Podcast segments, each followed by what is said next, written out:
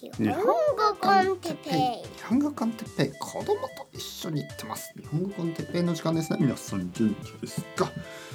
今日は他の人と比べることについて。はい皆さんおはようございます。日本語コンテッペイの時間ですね。元気ですか、えー僕は今日も元気ですよ。あのー前回。前回あの僕の家を見せましたね。まあ見せるというか聞かせましたね。まああのまああの普通の家ですね。普通の普通の何もその悪くない家ですよ。はい。何も悪くないけど何も特にあの皆さんに自慢するような、ね、これすごいでしょ見てくださいよこの素晴らしいエアコンディショナーみたいなそういうのはなかったですね。はい、ないもちろん。まああったとしても多分言わない。ね、僕は何かこう自慢したいものをねわざわざ見せないでしょ？本当はねこの僕のあの鍛え抜かれた筋肉とか見せたいですよね。はい見てください。僕の鍛えられた上腕二頭筋脱ぎますよはいはい見てください。まあポッドキャストだから見せることはできないですからね皆さん想像してください、はい、僕のこのムキムキの上腕二頭筋。ほら音でわかるでしょ？音で。この筋肉の量、ね。まあ、勝手に想像してください、はい、いろいろなもの。本当はあのあるんですよ。僕は自慢したいものが、ね、ランボルギーニも2台持ってるし。ね。あのー本当にいろいろあるんですよ、はい、ダイヤモンド。ダイヤモンドで作られた椅子とか。本当はあるんですね。でも見せない。見せるわけないでしょ？恥ずかしいじゃないですか。あの自分がそんなダイヤモンドの椅子を持ってるなんてものを皆さんに見せるのはちょっと恥ずかしいことですよね。はい。なんで？なんで恥ずかしい？あの見せるの何か悪い？まあそういうアイデアがありますよね。何が悪いの？ランボルギーニ持っててランボルギーニ見せること何が悪い？まあまあそういう人にはもうもうあの言うことはありません。はい。言うことはないので、えーもう話をしないですね。はい。でもあのまあそういうアイデアってどこに行ったんでしょうかね。なんかあのマイノリティになってしまいましたね。実は。そんな気がします。あの YouTube やポッドキャストじゃないと YouTube やインスタグラムとかだともう見せますよねみんなね。見てください僕のこの素晴らしいものどのもう見せるでしょ？見せる見せる。どうして見せるのかな？と思ってたら見たい人がいっぱいいるからなんですよね。そして見たい人たちは結構ポジティブなあのことを言いますよね。すごい羨ましい。僕もそういうあの家が欲しい僕もそういう車が欲しい素晴らしい憧れです。憧れ憧れ憧れ。あなたみたいになりたい。シンプルですね人間は。でもみんながそういうものに憧れる世界は果たしていいんでしょうか？何か子供たちや若い人たちが憧れる他のタイプの人間っていないんですか？いるべきと思いませんか？他の考え方とか他のライフスタイルとか。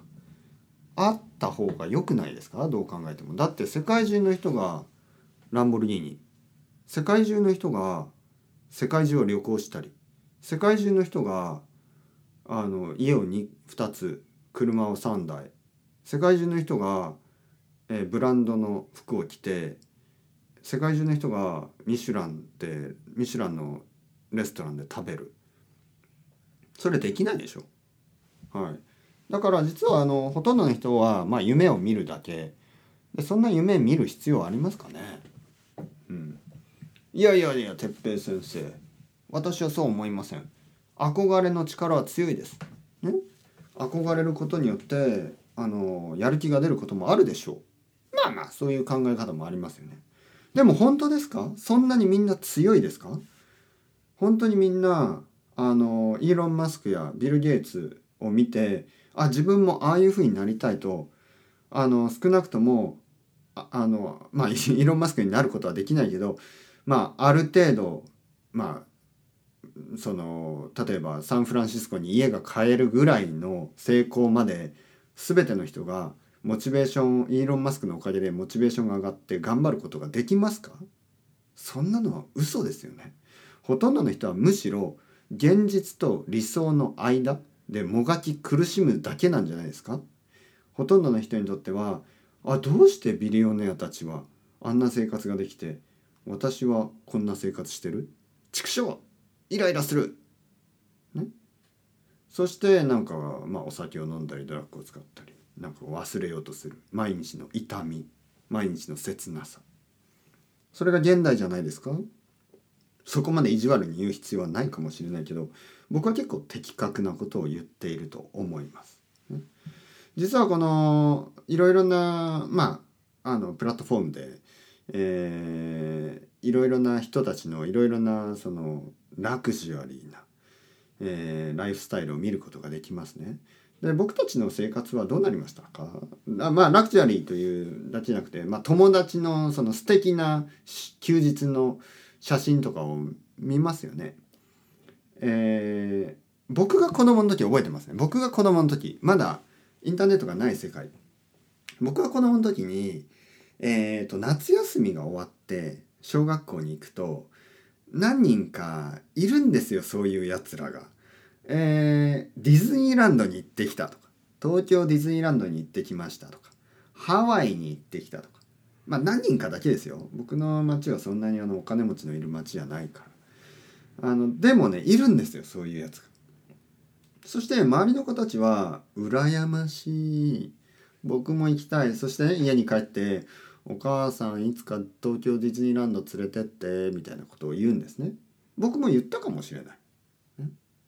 お母さんあのー、あのそう翔くんだったかな。翔くん？翔くん？が東京ディズニーランドに行ったから僕も行きたい。でお母さんは「いいよいつかね」って言いましたね。はい。で実際行かなかったです。行きませんでした。でもね本当のこと言いますよ皆さん。本当のことを言うとあの行けたんですね。僕の両親は、えー、僕のお父さんはまあ十分のお金があって東京ディズニーランドに僕たちを連れて行くことはできました。できたにもかかわらずまあ連れて行かなかった。この場合はいいんですよ。この場合はいいでしょう。だけど本当に頑張ってもそのそんなお金がない家族だってあるんですよね。当たり前に。あるでしょ。いろいろな状況があるからね。あの人々にはいろいろな状況があるからあのまあ九州に住んで住みながら東京ディズニーランドに家族で旅行に行くことができない家族もいるでしょ当たり前にいますよね。でもあのその子供たちもその東京ディズニーランドに行ったというあの友達の話を聞いてね羨ましいまあでも僕の家は無理だろうなと思ってまあ諦めたわけですよね。僕たちの時にはそういうことっていうのはまあ1年に1回ぐらいしかなかった。1年に1回か1年に2回ぐらい。友達が何かこうスペシャルなことをしてね。でああなんか羨ましい。まあももちろんその週末にね友達が週末にあの海に行ったとか週末に、えー、なんかこう何かこうまあ何美味しいものを食べたとかあのおもちゃを買ってもらったとかまあそういう話もあったとは思うんですけどそれはまあ子供たちあんまり話さないですからねその月曜日にね「おお週末どうだった？えー、海に行ったの？素晴らしい」みたいな会話はしないんですよね子供は。あの中学校の時も高校の時もそんな話はほとんどしてなかったですね僕たちは。だからまあ週末に友達が何をしたなんて知らなかったんですよ。今の世界どうでしょう？今の世界今の世界ではあのさっき友達が何を食べたかさえも分かってしまうんですよね。いろいろなプラットフォームをみんな使ってますからあの友達がさっきあのステーキを食べたとか分かるんですよね。友達がさっきあのなんか素敵なレストランに行ったとか分かるんですよね。はいすぐに分かります。その日に分かるその瞬間に分かるんです。でその時に僕たちはどう思いますか？うん、ああいいな友達は素晴らしい。彼はあのもう当然です。彼はあのそういうことができて当然ですよ。だって両親がお金持ちだから、ね、そういうふうに受け入れますよね。受け入れるしかないでしょ。僕の両親は頑張って働いてるけどお金がない。まあ仕方がない。まあそうやって受け入れますよね。頑張って働いてるんですよ頑張って仕事をしてもあのできないことっていうのがあるんですね残念ながら頑張って頑張って頑張って仕事をしても給料が低いからそんなレストランに行けないんですよその反面頑張って仕事をしてなくてもまあおじいちゃんやおばあちゃんがお金があってあの十分に何もしなくても生活できる人たちが、まあ、たくさんいるんですよ。まあ、たくさんというか、まあ、その比較的たくさん。僕はそれをあの悪いと言ってたりいいと言ってたりしてるわけじゃないんですねここでは。はい、前回言ったことでちょっとそこをちょっとあのあの説明しないといけないなと思いました。そうじゃないとただ僕があの文句を言ってるだけになってしまいますからね。僕が言ってるのは世界にはね社会にはそういう不平等っていうのがたくさんある。あるということはまあ認めます。そしてあのまああるというのはすぐには変わらないと思う。そういう不平等というのは変わりません。僕はここであのじゃあ皆さんデモをしましょうとかじゃあ僕も自分が持っている全てのお金をドネーションしますとかそんなことを言ってるわけではないんですね。えー僕が言ってるのはやっぱり比べることですね。比べることの危険さ比べることの、あのーデメリット。そういうのを話してるんですね。知らなければいいんですよ。そんなこと。まあ知ったとしてもできるだけそれはあのまあいや知らない方がいいんじゃないかな。どう思いますか皆さん。知らない方がいいんじゃないかな。やっぱり知ると羨ましくなるでしょう。知ると自分が悲しくなるでしょう。もしくは知ると自分に劣等感もしくは優越感が生まれるんですよね。なかなか難しいですよね。自分がまあ今日食べたものそして友達が今日食べたものをまあもしそれがね例えば友達はこんなにいいものを食べた。僕はあの今日は全然いいもの食べてない。だけど明日は僕がいいものを食べた食べて友達があのまあまあなものを食べる。まあそういうふうな状態であれば全然問題ないですね。例えばまあ僕の友達ね。僕の友達の例えば僕の友達の松本くんがあのミシュランのレストランに行った。例えばね、えーそれは例えばガールフレンドとあの特別な日に行った。え僕はまあそれを知るともちろん松本くんいいねよかったよかったおめでとういいねそう思います。うん。ね、特別な日にあの特別なレストランに行った。はい。そしてまあ僕と奥さんは、えー家で納豆とご飯を食べた。いいでしょう。ただあの来月は例えば僕と奥さんが、えー特別なレストランに行く。例えばね僕と奥さんのあの記念日。そして松本くんはその日に多分納豆とご飯を食べる。まあこれだったら別にいいでしょうね。でも例えばそれがずっとあのまあ全く平等にならない状態だったらどうですか？例えばあの自分はまあハンブルなあのまあケンドリック・ラーマーじゃないですけどね。ハンブル。ね。えーそのまあ食べ物を毎日食べていてえーまあ食べ物だけじゃないですけどね。いろいろですよ。全部ですよ。全てのライフスタイルね。でもまああのまあ友達じゃないですけどね。そういう友達はまあ珍しいでしょうからそんなに違う友達は珍しいでしょうからあのまあそういう何まあ毎日毎日見ている、えー、YouTuber などの生活ですよねそういうのがあのあまりに自分の生活と違うものであるとどうなのかな？これはいい影響があるのかなと思いますよね。いい影響があるという人たちはいつも僕にそう言うんです。いやでもそれは憧れになりますよ先生。憧れ。目標になります。だからいいんですよ。うーん。それをずっと僕も信じてこの何年も生活してきましたけどどうもそうじゃないような気がするんですよね。憧れなのかな？憧れというのがエネルギーを上げてますかね？もしくはも、えー、それそれよりもいわゆるそのインフルエンサーたちはそのフォロワーたちのエネルギーを集めてですねさらにさらにさらに、えー、大きくなっていく。さらにさらにさらに影響力を強くしてさらにさらにさらにお金持ちになっていく。そしてそのファンフォロワー分かりません。何と言っていいか。人たちはもっともっと自分の時間をそういう人たちにあげる。時間イコールお金。ね。どんどんどんどん自分たちが本来使うべき大事な時間をお金というものに変えてインフルエンサーたちに上げていく。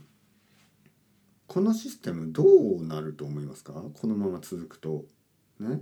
もっともっと差が続い差が開いていくでしょうね。でそういうあのファンの一部フォロワーの一部はいや僕にもできるはずと思って始めるんですけどもうちょっと遅いというかあのこういうのを早く始めた人がいいことが多いですからね。いわゆるネズミ講みたいな状態になってるんですよね。あのピラミッドスキームみたいなね。まあもちろんちょっと違いますけどみんなにあの、えー、みんなに可能性がある。でもこれって本当ですか？トマス・ピケって言いましたよね。